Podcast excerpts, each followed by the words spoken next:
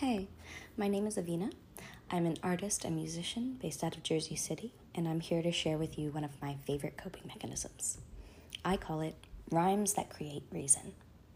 I believe deeply that everyone is a poet at heart, and that the process of writing poetry is inherently therapeutic. Even if it's bad poetry you never share with anyone, it's so worth it to be able to look at your emotions as something outside yourself. First, write a sentence that you feel deeply. Then, if you have to, search the internet for rhymes. Whatever you find that rhymes and feels right is the answer. A new order where there once was chaos.